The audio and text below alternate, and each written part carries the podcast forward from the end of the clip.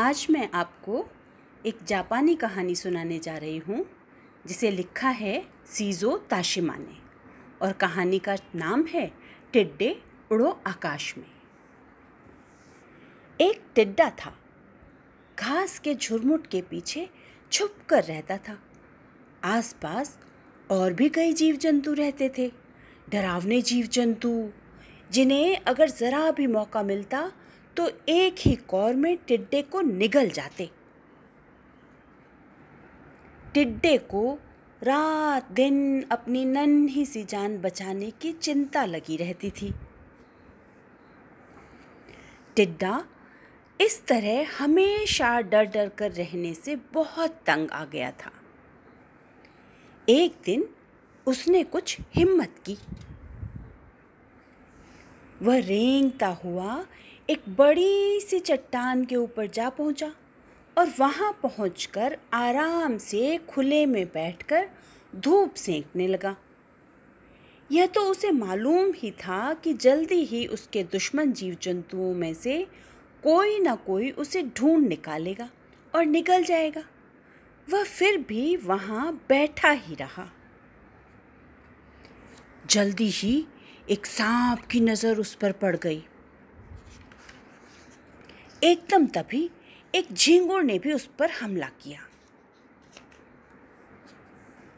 टिड्डे ने जल्दी से कूद कर अपनी जान बचाई। उसने सांप को एक तरफ़ झटका मारा और झींगुर को दूसरी तरफ़ पटक दिया। मकड़ी और उसके जाले को कुचल ही डाला। ऊपर बहुत ऊपर उड़ते हुए उसने एक पक्षी को बंदूक की गोली की तरह टक्कर मारी।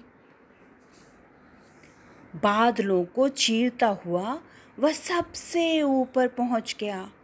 अब वह और ऊपर नहीं उड़ सकता था। अब वह नीचे की ओर गिरने लगा। तभी एकदम टिड्डे को ध्यान आया कि उसकी पीठ पर चार पंख भी हैं। और इनका उपयोग तो उसने कभी किया ही नहीं। इससे पहले कि वह सोचता कि बस अब उसकी जान निकली, उसने अपने पंख फड़फड़ाए। उसका शरीर एकदम हल्का फुल्का हो गया और वह ऊपर उठने लगा। ये भी कोई उड़ना है? पास से गुजरती एक भंभीरी ने उसका मज़ाक उड़ाया। आसपास मंडराती तितलियाँ भी खी कर हंसने लगी। देखो तो इस कीड़े को। पर टिड्डे ने इन सब बातों की तरफ़ कोई ध्यान नहीं दिया। वह तो बस उड़ता रहा। वो बहुत बहुत खुश था। टिड्डा ऊँचा और ऊँचा उड़ता गया। अपने पंखों के सहारे, अपने ही ढंग से हवा को पीछे धकेलता, वह उड़ता गया उड़ता गया। और उड़ता गया। टिड्डे ने रेगिस्तान को भी पार कर लिया और वह उड़ता ही गया, उड़ता ही गया।